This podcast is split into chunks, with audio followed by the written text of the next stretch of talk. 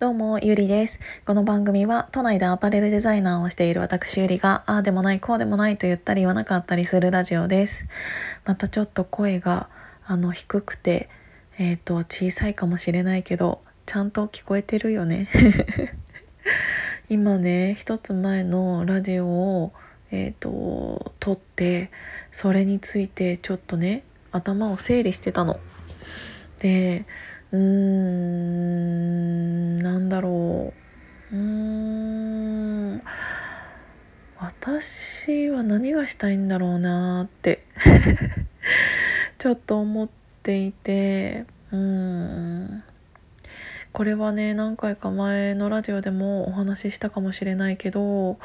今まではね私が去年の10月とかからいろんなイベントをさせていただいたんですけど毎回毎回うーんそのイベントっていうのは一回ぽっきりだったの。例えばあの何月何日にうんと運動会しますよとかいついつファッションショーしますよってその日うん一日が成功すればいいものだったのね。でそういうものって今考えたら簡単だなって思った。今私がやりたいって思っているものは全てやりたいからやりますってなって賛同してくれた人がいたらそれのために続けなきゃいけないから L 学園っていう学校もそうだし、えーと、今やろうと思っているクラファンもそうだしうんやり始めたら終われないものっていうのがうん多いから余計にやり続けていると出てくる課題がすごく多い問題をうん、問題をちゃんと課題にしてそれを解決していかないといけないものっていうのがすごく多いからうーんそこにビビってるのかなって自分でちょっと思っていてうんやり始めると終われないっていうのはよく西野さんも言っているんだけどオンラインサロンも本当にそうだよね。なんだろうあの一人でもえーと、サロンのメンバーさんがいるのであれば記事を書き続けなければいけない。ですごく始めるリスクっていうのはすごくプレッシャーもすごいものだと思う。からそんな簡単にサブスクとかも始められないなって思った。今私そのお茶をね開発開発っていうかプロデュースというか、えーと、させていただいているんですけどそれもねサブスクにしようかなって言って回思ったのね。けどサブスクにするってなったら例えばそれを購入してくださる人が一人でもいるのであればその一人のためにお茶を作り続けなければいけないって結構なプレッシャーだなって思ったの。なんかなんだろうな。でなんか続けるものが増えていくと終わらないじゃない？もちろん。続くものが増えていくわけだから。ってなるとその、うん、また新しいことをやりたいってなった時プラスアルファになるのよ一つ一つが終わってないからなんなら続けなきゃいけないことが増えていくっていう状態でってなると一人でできなくなってくるよね。で一人でできなくなってくるとうん、それを協力してくれる仲間が必要になってくる。でも私あのこのラジオでも何回もお話しさせていただいたと思うんですけど仲間を見つけるのはうまいかもしれないけど意外と支持して続けることっていうのが本当に下手くそなの。うーんなんかほん途中でなんだろう。自分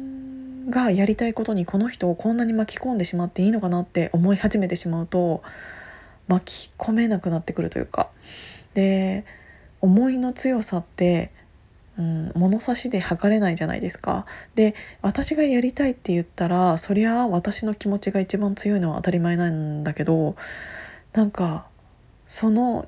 じゃあ一緒にやろうって言ってくれた人たちがどのぐらいの思いなのかってわからないからこそ余計続けることに対してうんこれもお願いしますって言えなくなっちゃうというかって自分が思っていてでそれってなんかなんでなんだろうなってちょっと思った時に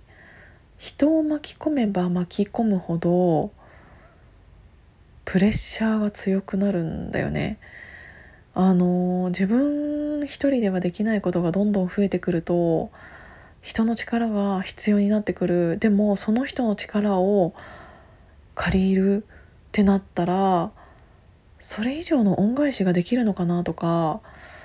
自分のことだけだったら何か失敗したってなったとしても自分だけがあのマイナスになるだけだから。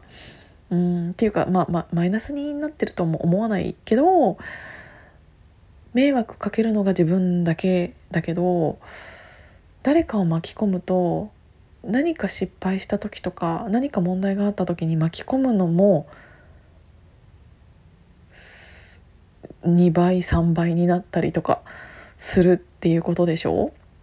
私もしかしてそこが怖いって思ってんのかなって思ったり人をいろんなんか一人巻き込めば巻き込むだけ2倍じゃなくてなんか4倍ぐらいなんか気持ち的に疲れてしまうというか迷惑をかけないようにしたいっていう気持ちが強いのかな。なんかそのいろんな方がねうん今回の件に関してもこういうことあるよとか何かあったら言ってねとか言ってくださるんです。でもその何かあったら言ってねっていうその何て言うんだろう。気持ちの強さがどの程度まで 本当にそれ言っていいのかなみたいな。どのぐらいこの人を巻き込んじゃっていいんだろうとかが分からなくなっちゃって。結局一人で考え込んでしまうみたいな。でも一人で考え込んだところで今までは自分の知識だけで自分の力だけでできていたようなものがこれからはできなくなってくるっていうのを考えたらうん。怖いみたい。怖い。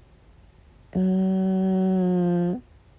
えー、どうしよう。なんか私はきっと人を巻き込むのが怖くなってきてるのかなってちょっと思ってきたんだよね自分で。それは何かがあった時のリスクが高くなるから自分でもしかしてみんなから逃げてんのかなとか思ったり。うんただね今回のクラファンのプロジェクトをうんポジティブに考えたらうん分かってくれない人が多いっていうことはそれだけうん他にやってる人がいないってことかなって思ったり。うん、あるものを当たり前のように申請通ってパンパンパンっていくプロジェクトなんて多分いくらでも作ろうと思ったら作れるんだろうけどきっと今私はき難しいことをしようとしているからその分理解してくれる人っていうのは確かに少ないのかなっていうのは思っていてそう考えたらやっぱりレッドオーシャンではないからそういう意味では、うん、今自分が向かっている方向性っていうのは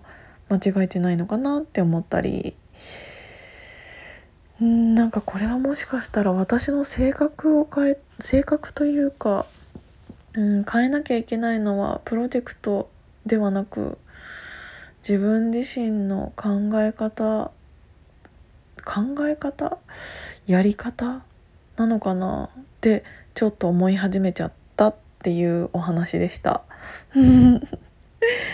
なんかどうしようちょっと頭の中がこんがらがってでも私そもそも頭でそんなに考えられるタイプじゃなくってやってみてああダメだったとかっていう